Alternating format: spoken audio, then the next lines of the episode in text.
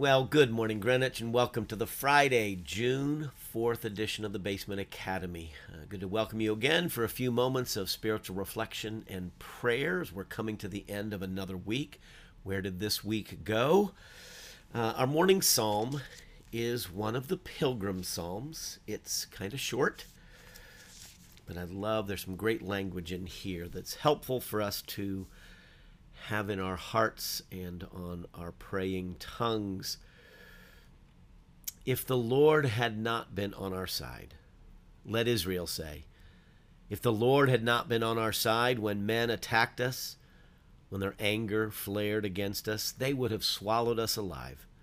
The flood would have engulfed us, the torrent would have swept over us, the raging waters would have swept us away.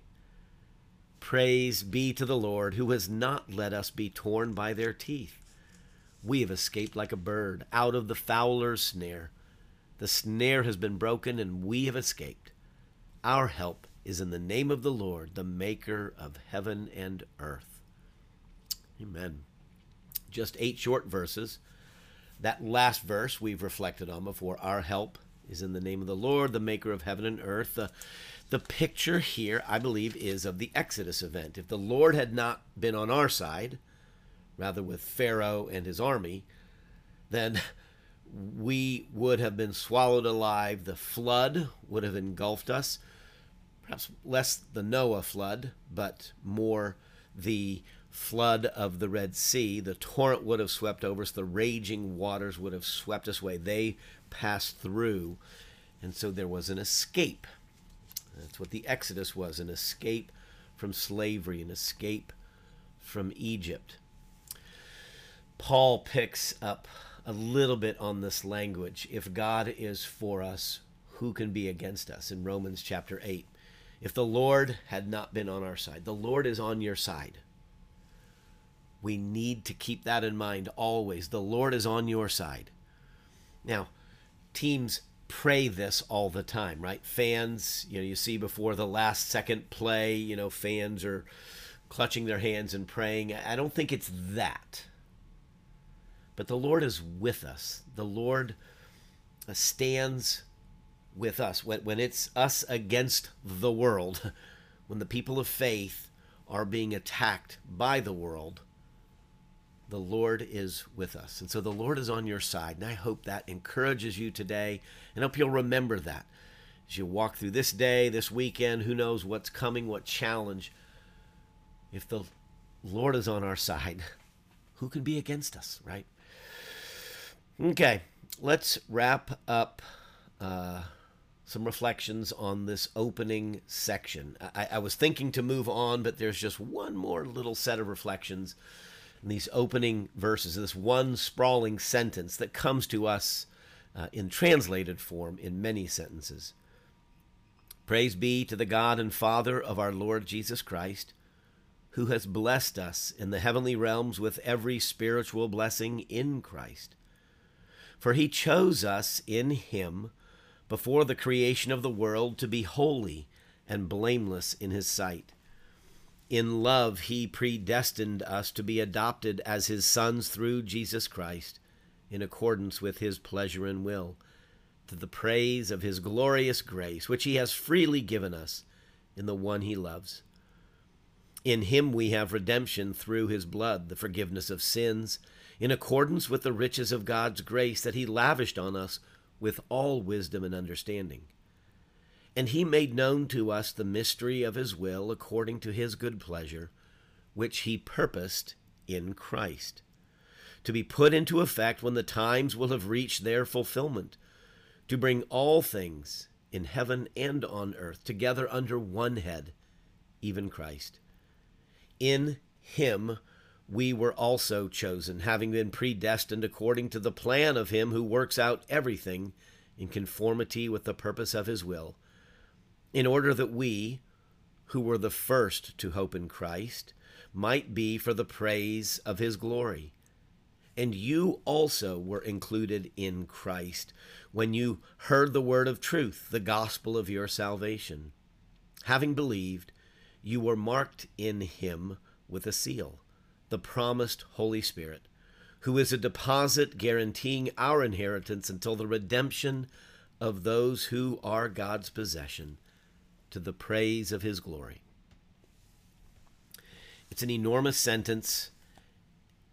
It is hard to kind of follow the thought. So, to, to break it down, it's Trinitarian, the Father who plans uh, our salvation, the Son who secures our salvation, the Holy Spirit who seals or guarantees uh, our salvation.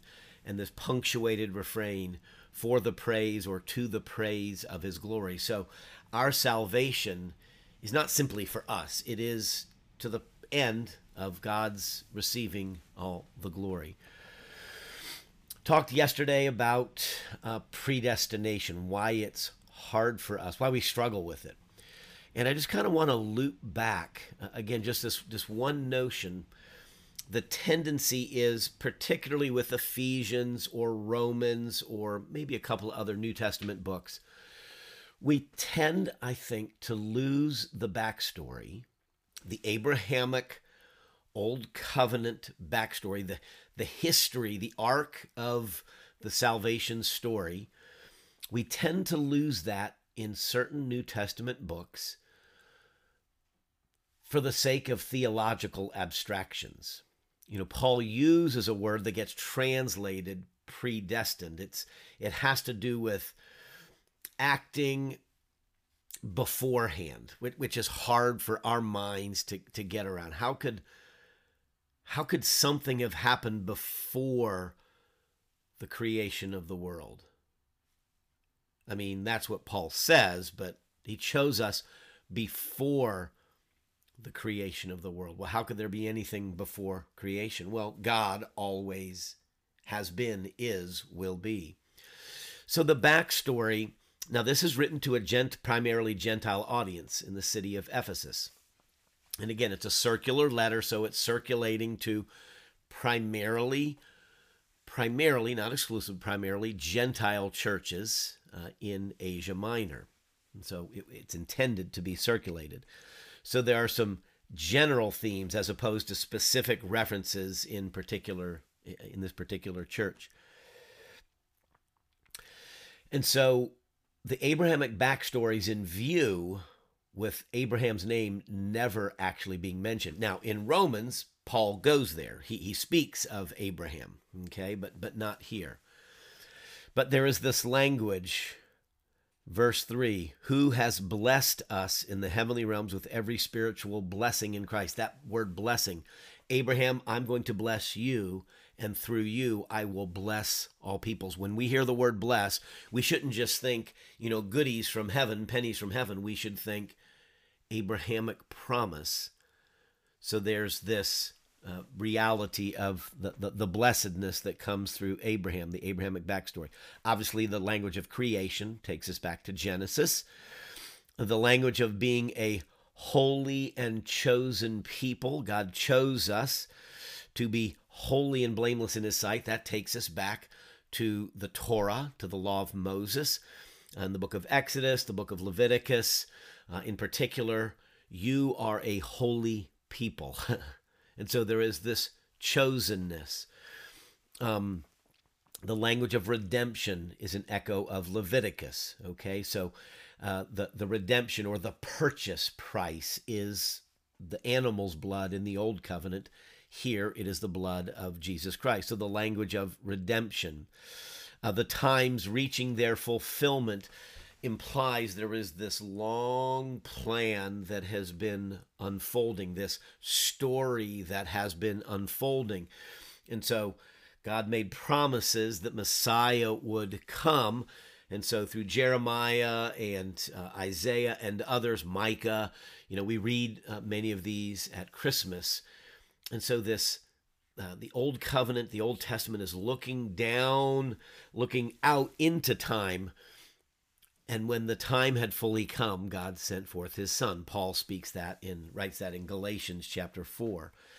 So this language about um, things happening in Christ itself, uh, Christos, the anointed one, is really just the Greek version of Mashiach, Messiah. And so the language of Christ, it's not Jesus's last name, like Jesus Christ, like Don Meeks. Christ is the office, it is the title, okay? And so even the language of Christ echoes back to Mashiach, okay, the, the Messiah. Um, but I think the clue uh, around the backstory is in verses uh, 11, 12, and 13 in order that we, who were the first to hope in Christ, and then you, when you also were included in Christ, the we, you, it doesn't explicitly say it here, but we, we turn to chapter 2 and we'll see that more explicitly. We, Jews, you, Gentiles. And in chapter 2, we're going to see that God's plan in creating the Jew Gentile split, it was a temporary plan so that in Christ, the fulfillment of the Abrahamic promise, the two are going to be brought back together into one new family, a united humanity in Jesus Christ. But in order to accomplish his purposes, he had to hedge a people about. He chose Abraham, Abraham's family. Through you, Abraham, I'm going to bring a blessing to all the world. And so, all this language of chosenness keeps the Abrahamic story in view. Okay, so that's that's what I wanted to let, us make sure we're engaged in the story and not theological abstractions and debates about predestination and when things happen, etc. Okay, the chosenness of Jesus Christ is on display here. Uh, for he chose, for the Father chose us in Him. And so we're chosen, but we're chosen in Christ. I'm going to get to that in just a moment um, he predestined us. There's that choosing language, okay? He predestined us to be adopted as his sons through Jesus Christ. Jesus is the chosen one. He is the chosen one to fulfill the promise to Abraham. He, he's the chosen one to be this head of a new family, that he is bringing all things in heaven and on earth together under one head. No longer that head of Abraham but now the head of Jesus Christ, who will be the head of Jews and Gentiles together in a reunited family. Okay?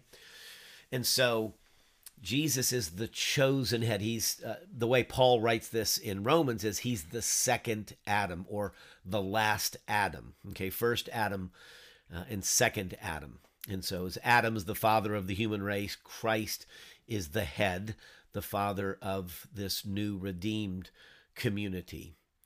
So you have uh, the Jesus chosen as the fulfillment of Abraham. Everything was moving. All those Abrahamic promises were moving towards Jesus.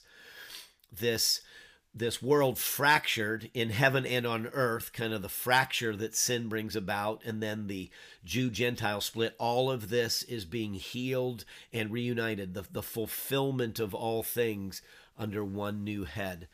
I've already mentioned Jesus as the source of every spiritual blessing. I'm going to bless you, Abraham, and through you, I will bless all peoples. And so there is not blessing from God apart from Jesus Christ now. There was not blessing apart from Abraham, but that Abrahamic promise was looking beyond itself, beyond Abraham to now this Christ. And then Jesus is the chosen sacrifice. Not only is he the priest, not only is he the fulfillment of not the, the greater son of Abraham, but he is also the Passover lamb. Again, that's not that language is not here, but the backstory is present. And so all things are centering on Jesus Christ. Jesus isn't peripheral to the story. Jesus is central to the story. Everything, if you can picture kind of like a hub and all the spokes, all the all the Old Testament. I'm trying to you know point my fingers from all directions.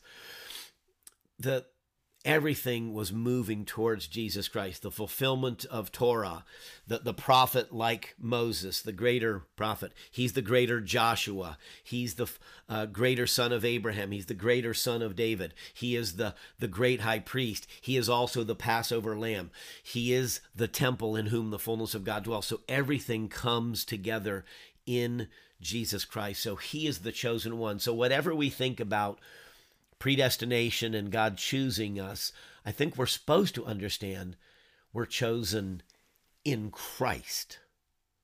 That Jesus is the chosen one, and that is the path through it. No one comes to the Father but through me. He is the way, He is the path. And so this phrase, in Christ, is a Pauline favorite.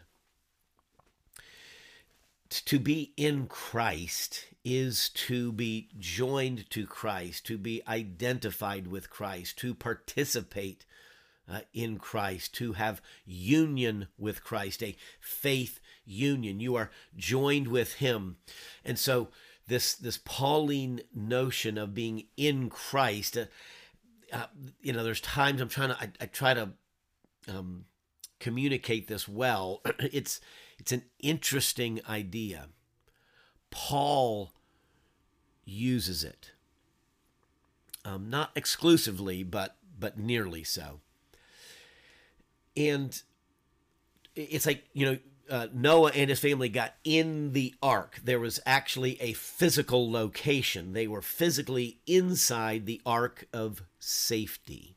Okay. Is that what it means to be in Christ? That we're physically inside of Jesus Christ? I thought Jesus Christ was inside of me spiritually. So that's why sometimes, so so it's the image of being inside something, but but it's it's it's figurative language. You're not inside, but Jesus is the ark of safety in some way. To be in Christ is to be sheltered from the storm. Okay, but but to be in Christ means to be joined with him. There's this notion of vicarious identification. Now, the word vicarious means that we live through another person. There is this vicarious connection. Often the way to understand it is through our children. So the I went through this when my children, we've been talking about this recently, just in our family memories and storytelling how much we enjoyed watching our children through their schooling years and their sports years and their drama and performance years. We had different, each of our kids had their own extracurricular thing they were engaged in. And when your child is up to bat, your child is on stage reciting her lines, your child is there giving his senior recital, you're, you're feeling something as a parent. What is that? And, you know, there's, there's some, some excitement and some fear, right? There's pride that swells in your heart, but there's like, oh no, I hope they remember their lines. I hope they hit all their notes. Uh, I hope he hits the ball and gets on base. You, this this sense of emotional connection so that when our child succeeds, we feel that success. When our child fails, we feel that failure. And so that, and again, I put success and failure perhaps in air quotes there because all of that is just about forming character, right? Just living. But you parents know what I'm talking about. And we don't have grandchildren, but I assume the same thing happens. You go through this reality. And so there's this emotional connection. Their experience becomes my experience, the vicarious nature. And some parents are overbearing about that, right? You know, you have to succeed or I will be embarrassed in the stands. And then you get all kinds of junked up stuff that gets the kid on the psychologist's couch, right?